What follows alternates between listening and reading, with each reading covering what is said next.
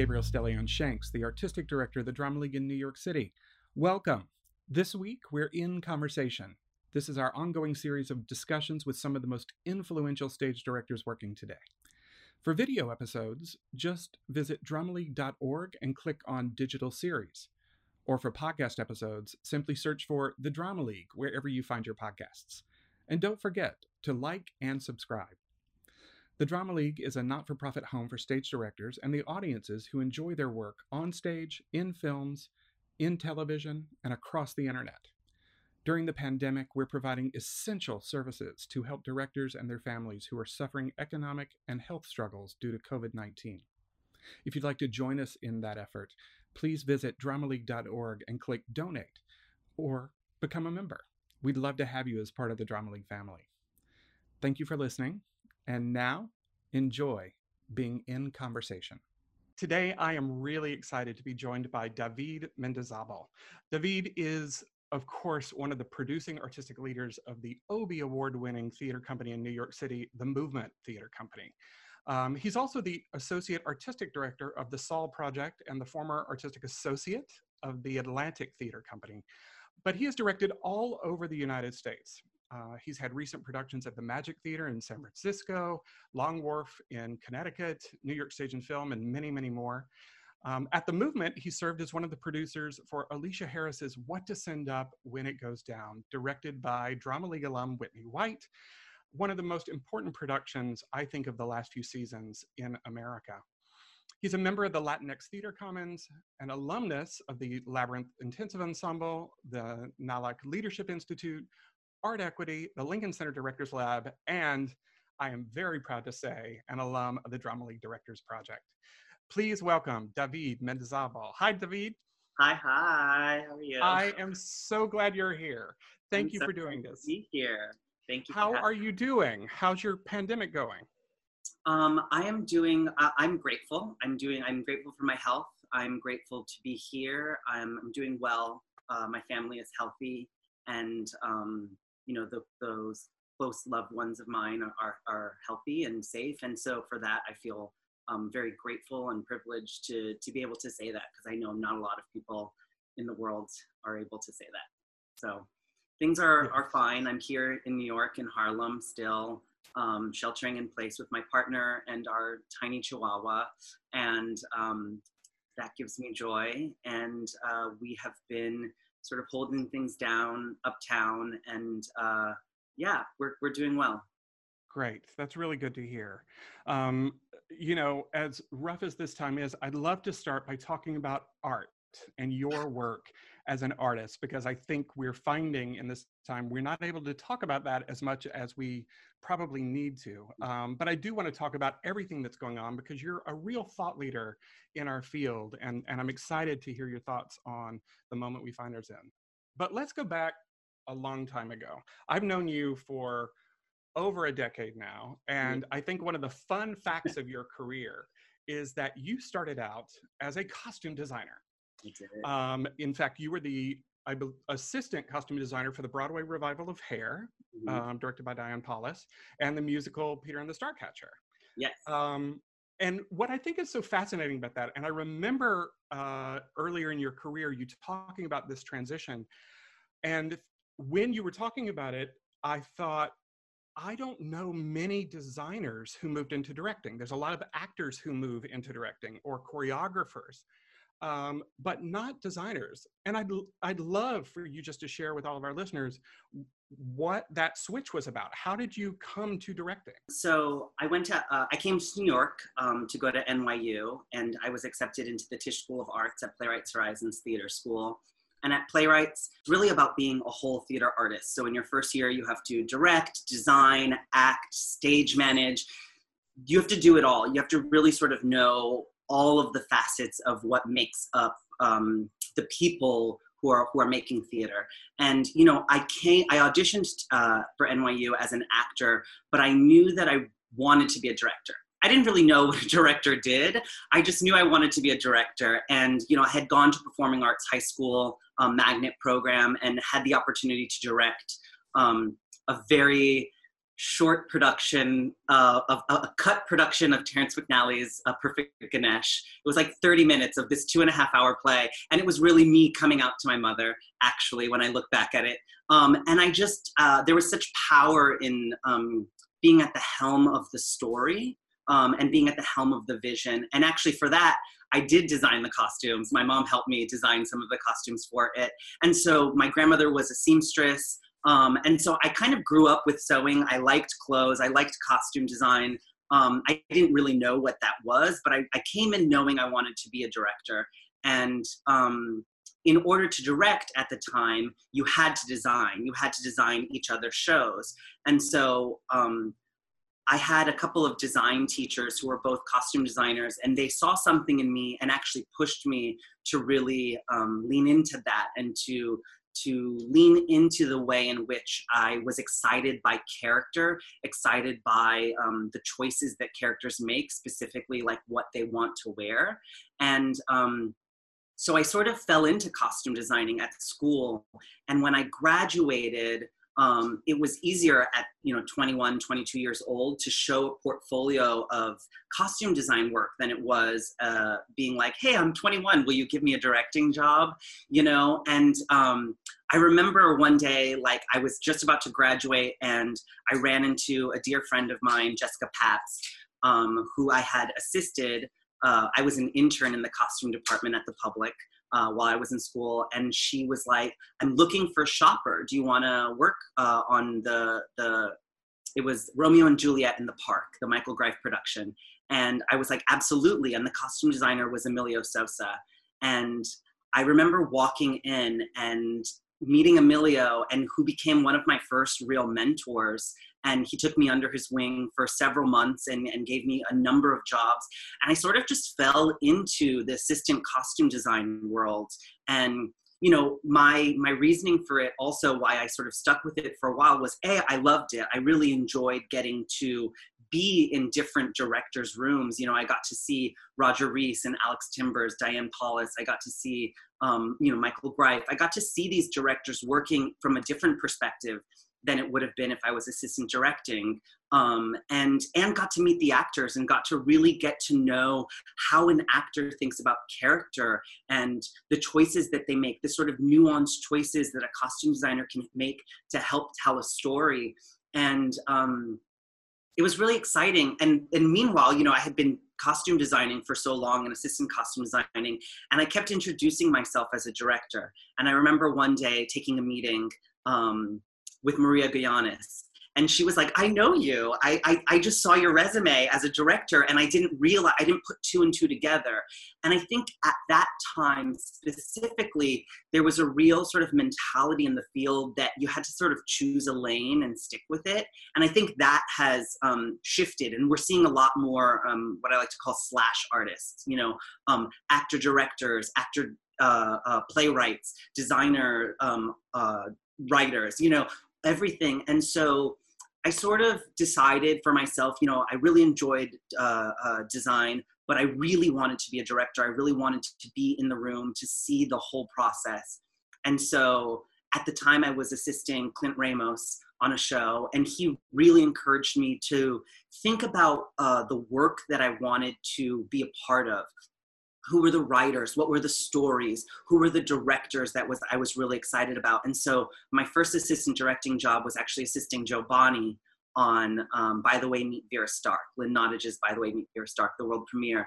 And it was such an incredible experience just to get to be in the room in that way. And that opened up the doors to further assistant directing jobs going to williamstown for their internship the directors lab and then applying for the drama league um, and and really being shepherded and supported by the Drama League to define my voice as a director and figure out not only my voice but also what my process is and being able to bring those um, experiences that i had had as a costume designer into my work as a director so it was an interesting shift yeah i i mean first of all the you know the number of us who who directed a play early in our career so we could come out to our mothers. It's right. a really interesting moment. Um, and but also as you name the people who kind of shepherded you in this journey, and I and I think specifically with Clint Ramos and yeah. Emilio Sosa, they have sort of seeded a generation of artists well beyond design. They uh, they like they they've taken a lot of people under their wing and I think what's interesting about your transition as a director maybe comes from some of those people who do see design as a storytelling component. Absolutely. Um, not uh, that really talk about character and narrative in that way. And, and when I go to your productions, I'm always struck by your attention to detail in in in the mise en scène and and and your stage is so full of of things to look at um, you know the story is always told clearly. It's not that it's muddled but it's rich. Um, and and as i was preparing for this i went you know david is the kind of director that other directors want to see you know that i i want to see because we know the the level of complexity with which you're bringing uh, work to life. So you know coming from design becoming a director i'm curious what what matters to you as a director when you create a production? What do you what do you see as your hallmarks as things you really care about yeah. in this work? I think because i came from design i really appreciate what the designers bring. And as you said you know working with someone like clint ramos who really believes and uh, it's, it's fact designers are storytellers um, and and encourages designers to really think about what the story they're telling the dramaturgy of the story they're telling. I I believe as a director in the power of collective intelligence. I think I used to believe that I had to walk into the room and know all the answers and be able to answer all of the questions. And as I started really harnessing my voice as a director, I realized that you don't have to know all the answers. You have to be curious and you have to bring the people into the room who believe in collaboration in the same way that you do, who are willing to ask you the difficult questions and make the time to say, I don't know. I don't know, but I'm curious to go down that path. I think one of my favorite sayings as a director, and anyone who works with me will know this, is um, Is there a world in which? Because the answer is always yes. The answer is always yes, there's a world. Is that the world that we're building? Maybe not. But it opens up um, the possibility of um, curiosity and the possibility of questioning and exploration and play. And I think, you know, our processes are so limited and we have to sort of get to the answers very quickly. But I, I think there's still so much room for play and curiosity and bringing in, you know, um, bringing in the designers into the the the, moment, the challenging moments. How do we solve this? How do we um, enhance uh, the story that the writer wants to tell visually. What is the dramaturgy of every single thing that's going on this stage? Every single uh, piece of jewelry or accessory. Um, hair is so important to me. Like I, I just always think about what is the character's hair. Um, and uh, and yeah, and and I think that you know it's it's both encouraging and inviting the designers to be a part of that process, encouraging and inviting the actors to be a part of that exploration and discovery. The stage manager the producers the, the my, my assistants you know it's really about i am only as good as all of the people in my room as a director and really wanting to create an open space in which i have a clear vision of where this story is going but in moments of uncertainty I don't have to lock myself up and try and figure it out alone. I can really look to the room and say, what are the experiences that we all bring from our own individual perspectives that might help complicate the story even more and push that moment further than I could get it in my own limited experience. So. I think it's absolutely one of the biggest misconceptions about directing that people outside our business don't understand. They think a director has a strong vision and everyone is told what to do and where to stand and how to do it. Yeah. And really, it's about having a point of view, but the openness to investigate and yeah. to question and to have a conversation with the other artists and coordinate a work of art out of that exploration. Um, that it, it's such important advice. Um, thank you for for sharing that. In that process, and this is um, a question I don't know. I I think of you primarily as a director of new work. Yeah. Um, would that be fair? yes i would say in my in my experience you know i didn't go to grad school so i didn't have that sort of crash course in the classics so most of my um, training in the real world has been uh, making relationships with playwrights and getting into their new plays and bringing those works to life so yeah i would say a new play director for the most part so has that been by uh, choice or has that been uh, what draws you to creating a, a new play in, yeah. in three dimensions?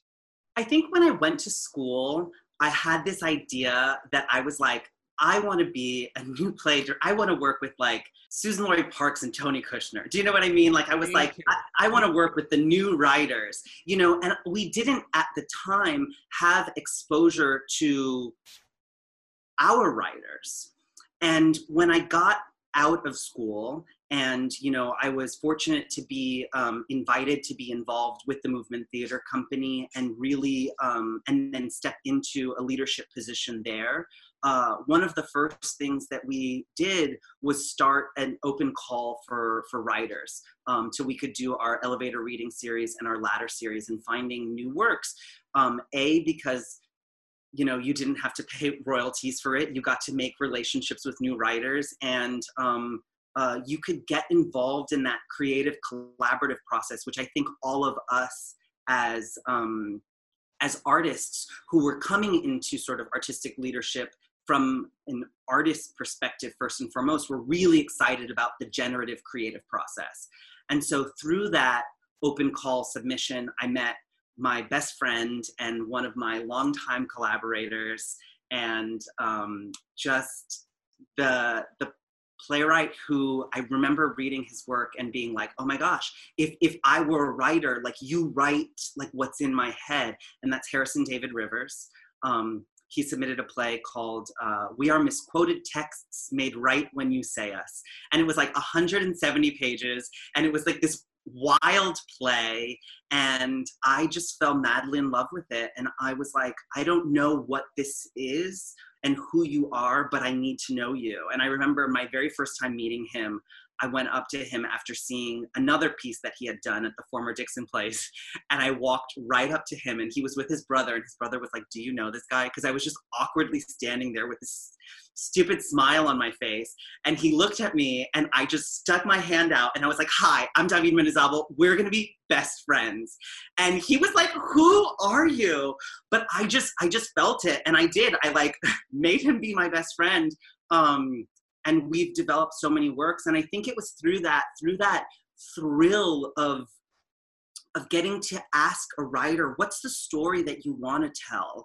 and get inside of that process. You know writing is not a muscle that i uh, utilize often um, and i don't think of myself as a writer even though i'm trying to push myself from saying that because you know we are all we all are storytellers but there was something so thrilling about getting to understand a writer's process getting to get inside of their work and not trying to solve their play but trying to really help them uh, uh, figure out the story they wanted to tell and how to shepherd that story so that they felt most proud of that's exactly what i wanted to say and I think through that experience and through developing multiple works with Harrison and then meeting Ricardo Perez Gonzalez, who's another sort of work wife, work husband of mine, uh, and Paola Lazaro, and these artists who I've grown to um, have multiple relationships with. It was like, yeah, this is this is what I want to do, and it was through the Drama League too. You know, um, I remember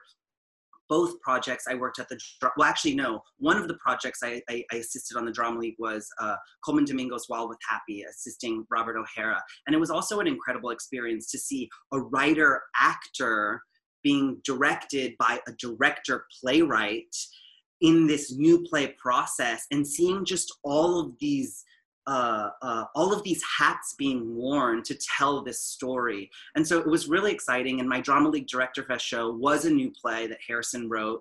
Um, Minotaur. Minotaur, yeah. And it was just like, I, it just, it was like a, a high that I was like, yeah, this is what I want to do. And, and I love meeting new writers. I love getting to understand how they format their words on a page, what their process is, and and yeah i think that's sort of just where where it led me you know my life So, so what have you discovered about it? I have a, you know, I I often get asked to write books about directing, and I really don't want to.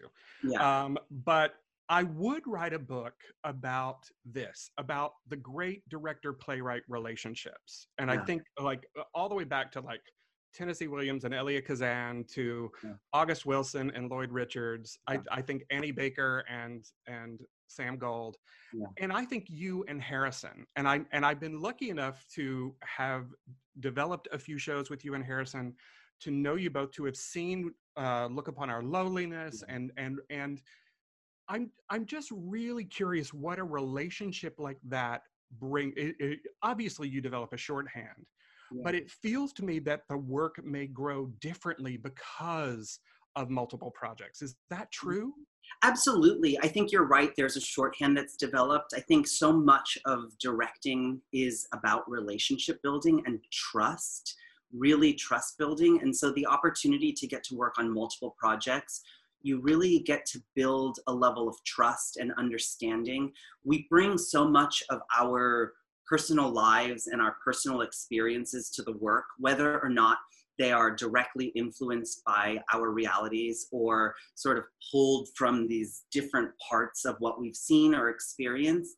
But i think you know in in working with a writer multiple times you you begin to really hone in on an aesthetic what is the writer's aesthetic? What is the director's aesthetic? How do those complement each other?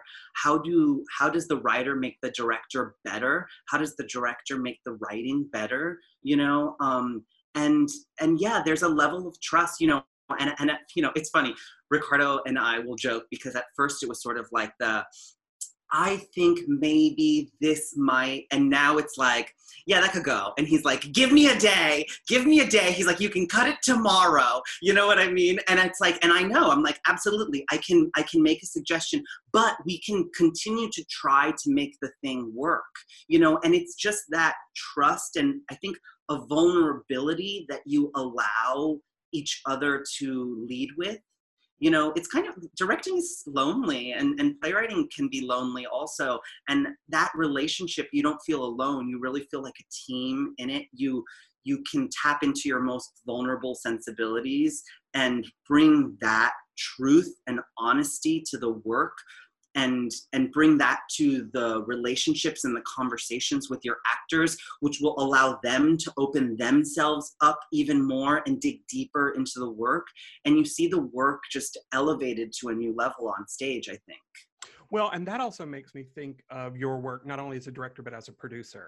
And uh, just before we leave Harrison behind, I just want to say hi, Harrison, and um, shout out the Bandaged Place, which is and he won the Relentless Award, and Mm. and you guys have a play called "And She Would Stand Like This" that 2020 is crying out for. So just oh yes uh, heads up to every producer in the world, find that play. yes Um, but I want to talk to you because, in addition to being a great director, you are an artistic leader um, in two really extraordinary companies supporting BIPOC artists. And um, I'd love to talk to you about the Movement Theater Company, which produced some of the work you were just talking about. If, for those of people who are not familiar with the company, if you could tell us about that and your artistic leadership structure, which I think is really forward thinking. Um, uh, yeah, let's start there. Tell us, tell us about this company. Yeah. So the Movement Theater Company creates an artistic social movement by developing and producing the work of artists of color. Um, we identify as a Harlem based organization, and we are led by a producing artistic leadership model, which means there are five of us who all share the same title. And we divide the responsibilities of both the artistic and the producing aspects of what it means to run a company um, as a collective. Um, and uh, so it's myself, Deadria Harrington, Eric Lockley, Taylor Reynolds, and Ryan Dobrin. And, um, you know, we originally started as a traditional hierarchical leadership model. You know, there was an artistic director, an executive director, a, man, a, a, a marketing director, communications. You know, we sort of, um, at the time, I, you know, we always say that the original sin was forming a theater company. I don't think any of us actually really wanted to. It was just that was what you did. You sort of formed a company. But the impetus came out of a, a group of artists who didn't have access into the pipeline of of the work that was being produced both on the major predominantly white institution stages and at the BIPOC theaters at the time. And so what we really wanted to do was to create a home where artists could um, come authentically and wholly as themselves, um, not have to fit inside of the societal boxes that people wanted to put us in, and really explore sides of themselves that they might not get to. So if you were an actor and you're like, I want to give a shot at writing, you got to do that. You got to experiment and um, develop new work and you know we started in this traditional hierarchy and we were sort of suffocated by it. We were all unhappy. We were uh, we were repeating the sort of oppressive systems of white supremacy that we had internalized uh, and and we just were not thriving as an organization. And we actually were invited to be a part of this organization uh, or this this group called theaters leading change. And we had uh, um, uh, a consultant, Ann Dunning, who really helped us to develop new language, you know, and realize that language is power and that we had the authority and uh, uh, to, to craft our own language for how we worked. And it was actually through an exercise that she helped us realize that we were all producers, which was a title that none of us really owned, that we were all producers, that we were all artists, and that we were all leaders. And so, and that we were a team. And so the producing artistic leadership team was formed. And it really sort of revolutionized the way in which we all sort of came to the table from a very collaborative sense. And it's really an all hands on deck situation. And you know, yesterday we did a playable Instagram takeover, and Whitney White was uh, interviewed. And one thing that she said that really made me happy um, was, you know, we don't ask our artists to do anything that we are not willing to do.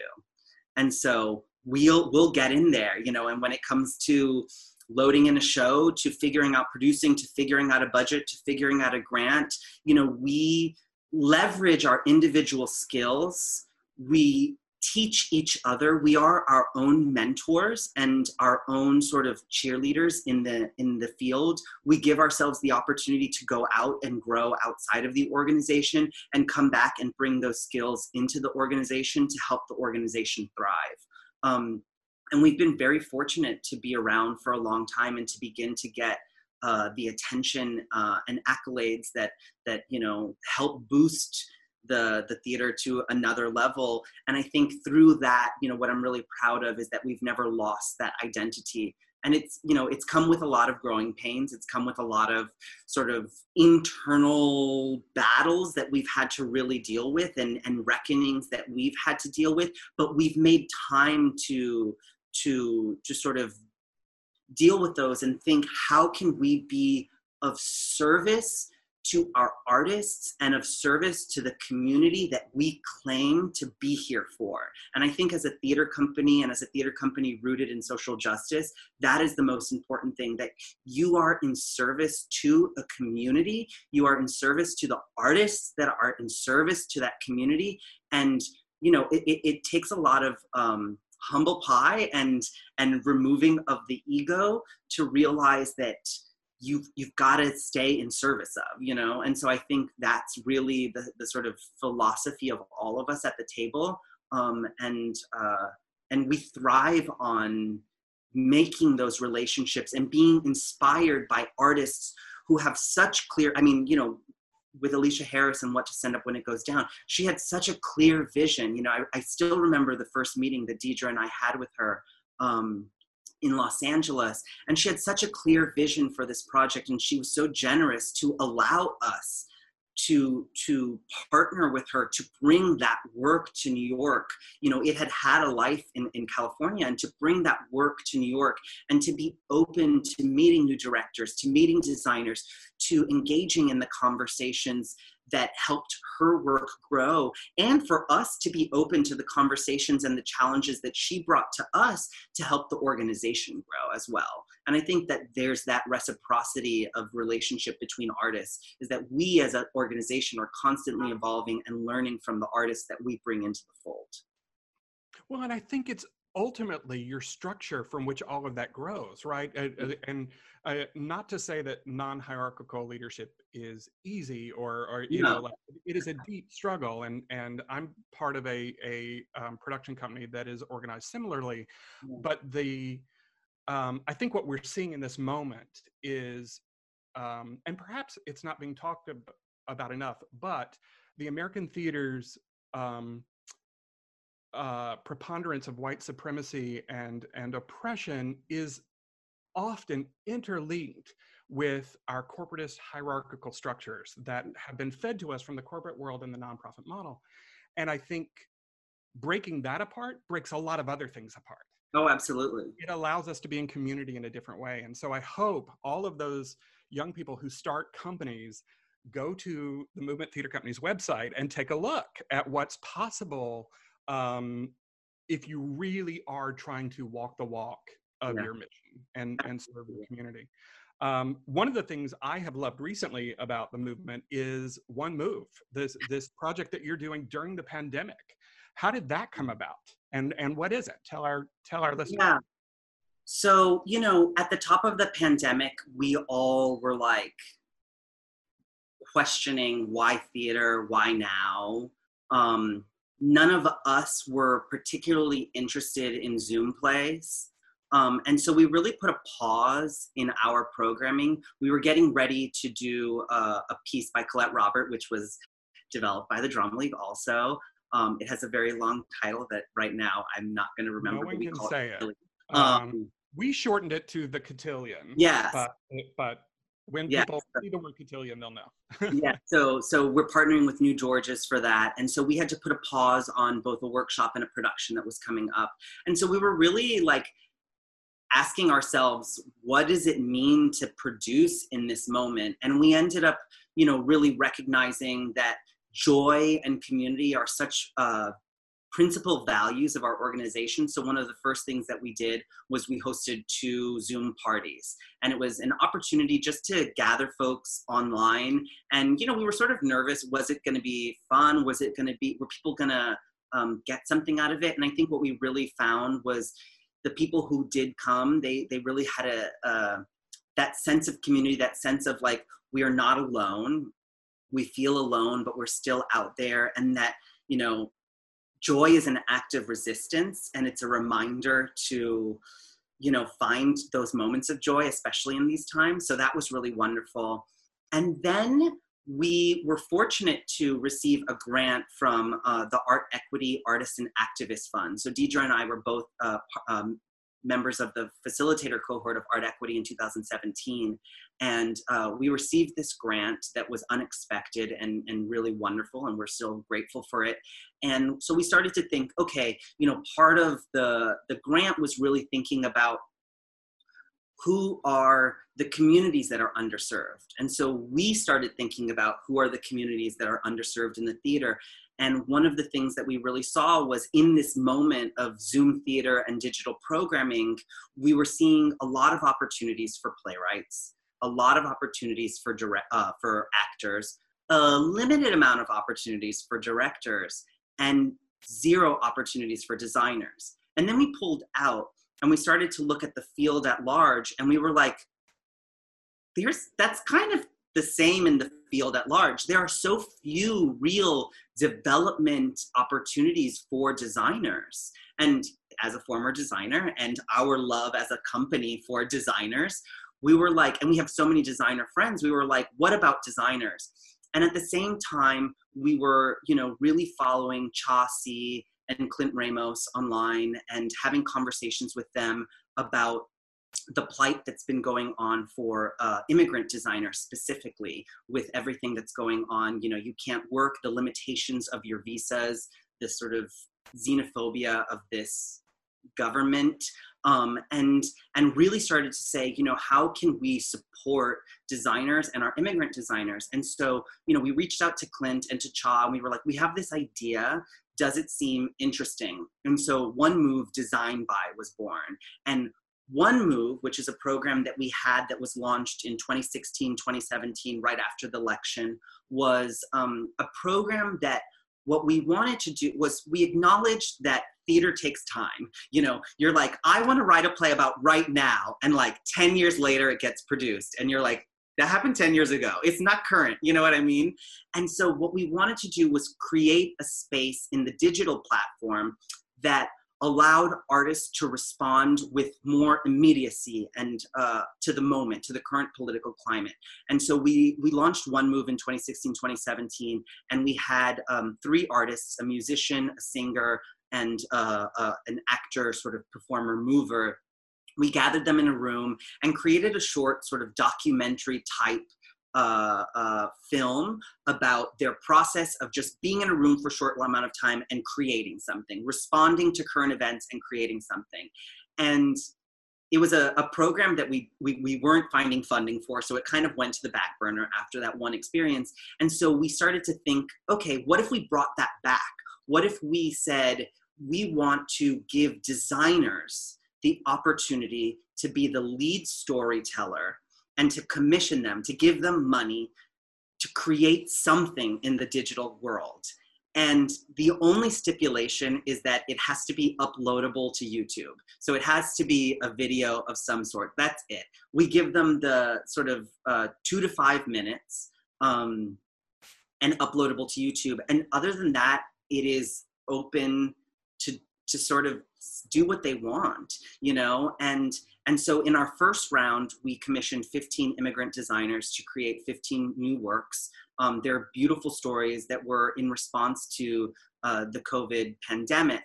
And in the middle of their process, um, the murder of George Floyd happened and, and the, the sort of eruption of, of uh, a reckoning of anti-blackness in this country that has been long overdue happen and so some of the designers decided to pivot and make their work about their experience with that. Some of them remained sort of uh, looking and examining the covid pandemic. Some of the works were incredibly political some were incredibly personal um, and it ranged all sort of things. But it really was asking designers to tap into the tools that they have as designers expand them into uh, a sort of digital platform.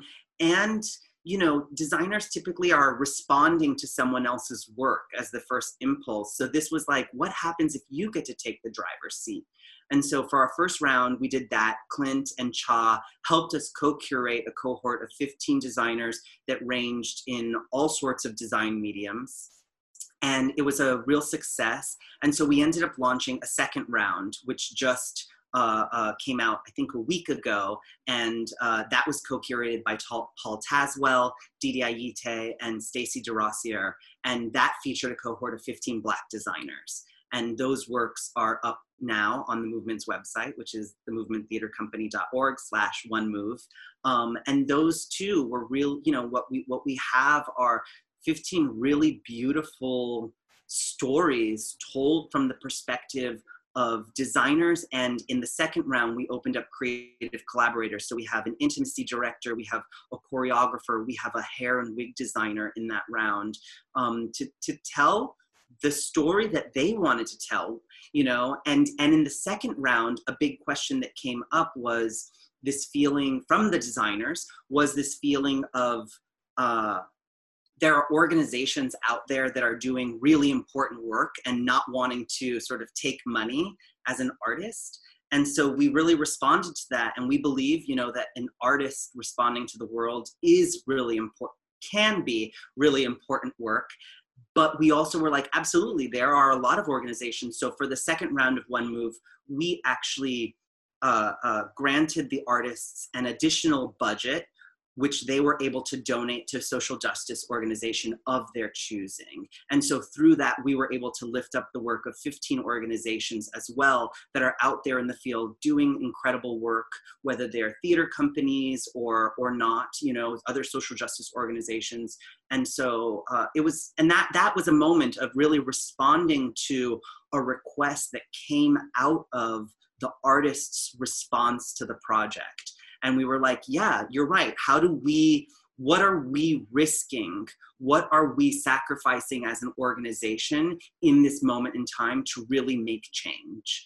And so that was a way in which we could really take what limited resources we have and um, and try and you know make an impact.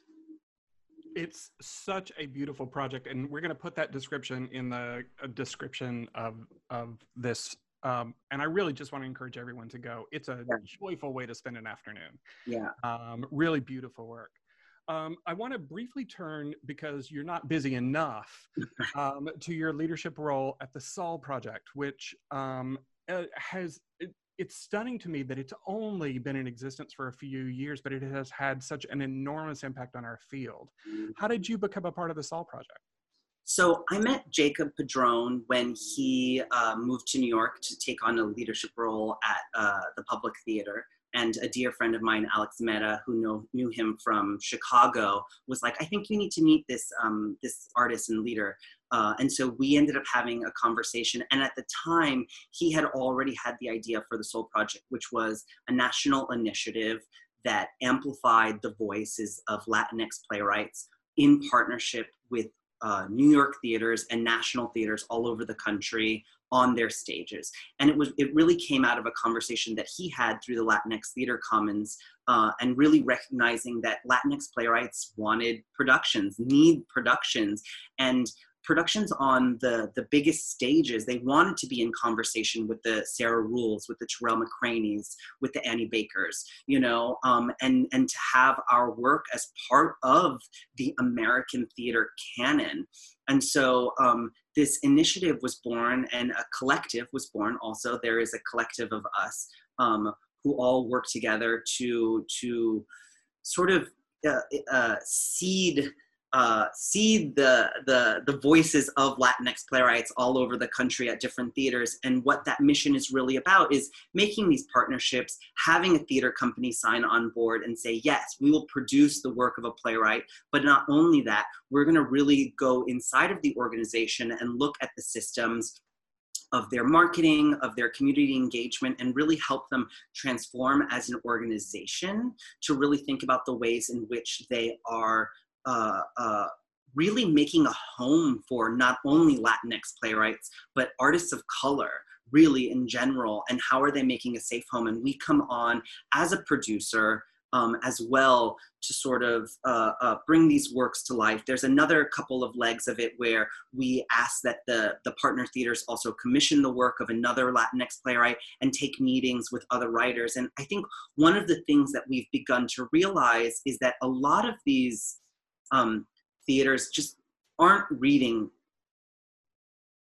Latinx plays. They're they're just not reading them. Just not and reading. They're, they're just not reading them. They they don't you know for whatever reason they're not. And even when we give it to them, they're not reading them. that's, that's another story. Um, but what we're realizing is that or, they are only reading one and they don't necessarily have a context for the, the, the, larger canon of, of what latinx writers are writing. So there's nothing not to compare it to but there's nothing to sort of understand what this work is doing in the larger movement. There's a huge movement of latinx work that has been happening you know? And so what we try to do is really bring uh, uh, a body of plays to a literary department to help them sort of examine these works uh, uh, and, and, and really ask the questions and figure out what they as a company what their aesthetic is and find writers that can really have an artistic home at those organizations. And you know what, what our, our hope is is that there's a ripple effect. And we've seen it happen. You know we've been fortunate to see it happen with luis alfaro whose Oedipus El Rey was a Sol Project production at uh, the Public Theater. And the following season, excuse me, they produced Mojada, and then Luis became a writer in residence. Um, Hilary Bettis, whose play Alligator was at New Georges and who just recently had her production at Roundabout 72 Miles to Go, unfortunately closed early. But to see these writers, many of which people knew about. These aren't new writers. Like Luis Alfaro, people knew about. He there's no you know, there's a part of me that's like, we didn't need to push y'all to do it. Y'all should have been doing it already. You know what I mean? And and same with Hillary. Like a lot of the theaters that we brought her to, people had known her work. They had they had been reading her plays. They just didn't know what to do with them. You know, and so I think it was that that push and that pressure that we were really putting at for for folks to especially in this moment of sort of ED and I and all these conversations and getting all this money for all this ED and I and be like, what are you actually doing to open up your doors to these writers?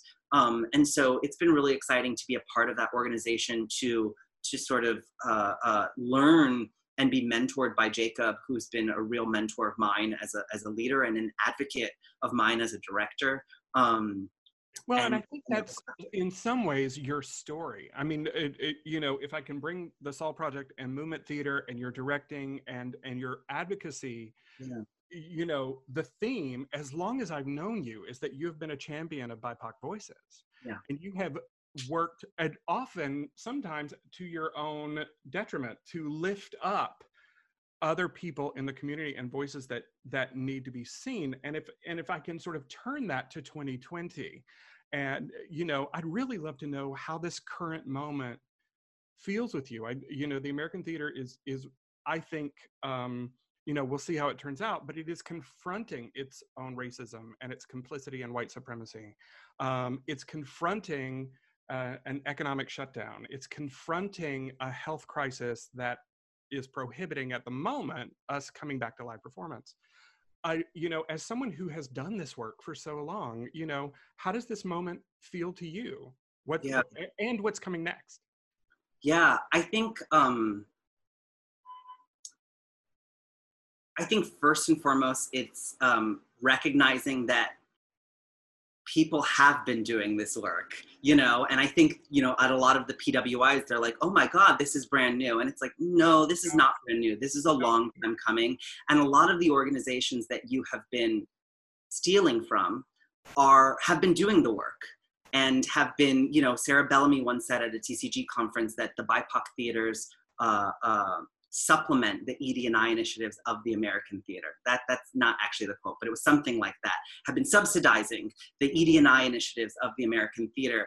Um, and, and it's true, you know, we, we've been the homes for these artists to develop and to, uh, to find their voice and to, to be built up, to be whole, and then they're sort of taken into the PWIs. And so I think first and foremost, it's recognizing A, that the work has been happening, and how are you in this moment of time really taking a pause as a large PWI and thinking about the ways in which you are uh, going to be reallocating power to really think about and and uh, power not only in leadership but power in resources and how are you really making space to amplify and uplift uh, artists of color uh, BIPOC artists, queer artists, trans voices? How are you making space for those artists actually fully? And and not only making space for the writer, but making space for the writer and all of the people that they want to bring along as well into your organization. You know, so I think that that's a real sort of moment of reckoning that's having to happen. Um, I think in a lot of ways, this like I said, this has been a long time coming. Uh, as a non-black person of color it is something that i am also having to personally reckon with the ways in which my own lighter skin privilege has allowed me access into rooms and and what you know what what have i been able to do and where are the places in which i haven't used and leveraged my voice is something you know um, that we all should be asking. And we shouldn't be afraid of words like white supremacy and anti-blackness and racism. We should uh, uh, lean into those conversations lean into those difficult conversations do the work on your own, Google the things that you can Google, and figure out the ways in which you're really actively making space and amplifying and uplifting and paying BIPOC artists to come into your organizations and do the work that they need to do. You know, and, and I think um, there are so many uh, uh, uh, individual movements that are happening, collectives that are, are, are, coming up, individuals that are speaking out. And I think it's about time that we really um, listen to these voices, that we, we, we, and it's not just listen and immediately respond, it's listen, digest, analyze, interpret, pause, take this time to really think about um, the ways in which these systems of oppression have internalized themselves in every single programming decision fundraising thing the ways in which like who are you who and why are you inviting people to your galas? Who is that child that you're asking to go up there and talk about your amazing education program? Do you know what i mean? Like it's it's everywhere. And it is uh, uh, it is a virus that's inside of our institutions and we need to take this moment to really listen to the people who are bringing it forth to our attention and and think about how we are actually going to do the work. Because all of these organizations who put out these wonderfully written statements most of whom were probably written by your BIPOC your the few BIPOC staff members that hadn't been furloughed I think it's important for you to recognize that those statements didn't mean anything and you haven't been doing the work. So don't say that you have. Say, you're right, we have not been doing the work. And now it's time to do the work. So, yeah. I mean, I, I think there's also a measure of, um, I feel great joy at the opportunity. I, and I really hope that we get, you know, I think as a, as a white cisgendered artistic leader, um, I am lucky in that I don't a lot of my colleagues feel shocked by this moment and, and are, are in sort of a place of stunned um, and, and immediate learning. And I am incredibly lucky to have known people like you and the artists that the Drama League serves and, and the artists on our staff, um, where a lot of these ideas are not new to me. Mm. Um, and we have been able to put some of these things in place. So it's been exciting to investigate my own role in this, the role yeah. of my institution, and how we can create a better world. And I and it is um, it feels joyous that we yeah. may come out of this moment better than we left it a few months ago. Um, with a, a more equitable field. Things I I have hated about the American theater my entire life. We this feels like the first moment, and maybe I'm being an optimist, but the first moment where we can really sort of craft some transformation. Absolutely, um, absolutely. So, you know about yeah oh i was gonna say i keep thinking about um i always think about caroline or change. Um but i keep thinking about caroline or change you know change come fast and change come slow but change come and it's not scary. You know i think embracing that change change is not easy. It's hard. It's gonna take hard work. It's gonna mean you have to sacrifice things. You have to lose something to gain something better you Absolutely. know and i Absolutely. think those are the questions that we really need to be asking yeah and that's healthy that's that's yeah. what every artist wrestles with in their own work and if we can do that as a field um, the possibilities are pretty endless absolutely um, I know that we're running out of time, and I would love to ask you some, some uh, to, not to say that those issues aren't super important, but I would love to come to some questions that I'm just curious about and that I think will be a little fun. Um, you have you in this conversation you've talked about all the amazing people that you've worked with. Do you have some dream collaborators that you haven't worked with yet that that you would love to work with? Oh my gosh that's a good question. Um that's a good question. Uh i do and now i'm drawing a blank um, I'm really there's a there's a playwright um, uh, Omar Velez Melendez who is a Puerto Rican playwright uh, just out of Hunter College who I have had the opportunity to work with in development opportunities um, but I'm really excited about uh, an opportunity that might be coming up to to collaborate with him. Um, I think he is just a really exciting voice that I'm really excited to work with. Um, I'm really excited. I have a project that I'm working with Isa Davis that really is about um, transformative justice. And so that's something that is just thrilling to me. Um, I've really been following the work of uh, Lady Dane and Figueroa, and she, uh, she is someone who, as an actor, as a writer, I've just been so uh, in, inspired by and would love to, to meet her and to get the opportunity to work with her. Um, yeah, there, I mean, there are so many artists that are, are out there that I think are just so dreamy. And and i think I, I, have to tell you I'm, I'm, I'm sitting here like for the people who are listening on a podcast they won't see it but when you talk about harrison or yeah. or these writers that your eyes get saw you get a little like dreamy and Soft. i love them. Yeah. Yeah. Um I, and i'm really you know i'm really excited about artists that are um not in the theater who I think are so theatrical. You know, I think you mentioned and she would stand like this. And one of the greatest experiences I had was developing and she would stand like this with the Drama League um, through an artist residency and getting to work with uh, Kia LaBeija, uh, the choreographer, Byrell the Great, who's a DJ, um, Fatima Jamal, Kiki Williams, who is my muse, um, who is a brilliant visual artist who uh, I met dancing on a bar at Poppy Juice one night and and went up to them and was like, "Are you an actor?" And she was like, "I can be." And I was like, "My world changed when I when I met met her." And I was like, "These are there are people out in the world that we who maybe haven't had formal theatrical training, but who have so many gifts to bring to the world of theater. And that project specifically was such a incredible way of bringing folks in who were incredible artists, incredible leaders in their own communities, and saying, what what about theater? What about this this world that maybe has never been open to you? What would it be like to come into this world and to get the opportunity to all learn from each other and create something for community for an audience? And so i get really excited about um, those folks those folks who, who, who aren't in the theater and yet who I feel like have gifts that the theater would be so lucky to have. There's a DJ um, that I am like dreaming about working with as a sound designer.